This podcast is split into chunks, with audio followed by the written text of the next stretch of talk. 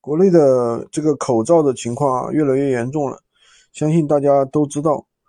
但是呢，昨天晚上遇到个小伙伴，让我感觉挺心酸的。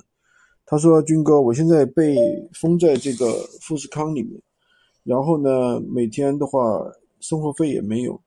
原来呢，每天还能去打打零工，一天呢还能有个一百五、一百六，现在呢一点钱都没有。哎呀，他说我现在想跟你做无货源的话，但是我也没有这个学费呀，也没有这个本金来周转呀。所以说。”怎么说呢，这事情让我感觉挺心酸的。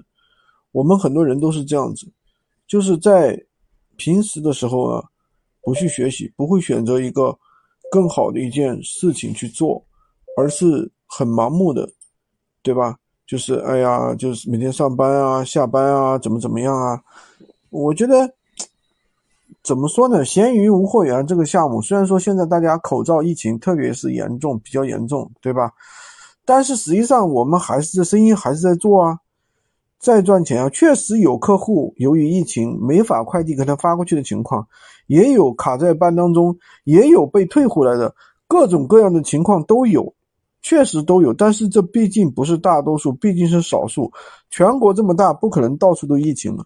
如果到处都疫情了，大家真真不知道怎么活了。所以说还是未雨绸缪，对吧？反观我们跟着我们一起做的小伙伴，一天五百一千就跟着我们一起做做无货源，因为我们现在闲鱼 三点零 提供了强大的一个供应链让大家去做，那确实也是非常好的，我觉得也是非常好的一个机会，让大家能够真正赚钱的一个机会。好吧，今天就跟大家说这么多。喜欢军哥的可以关注我，订阅我的专辑，当然也可以加我的微，在我头像旁边获取闲鱼快速上手笔。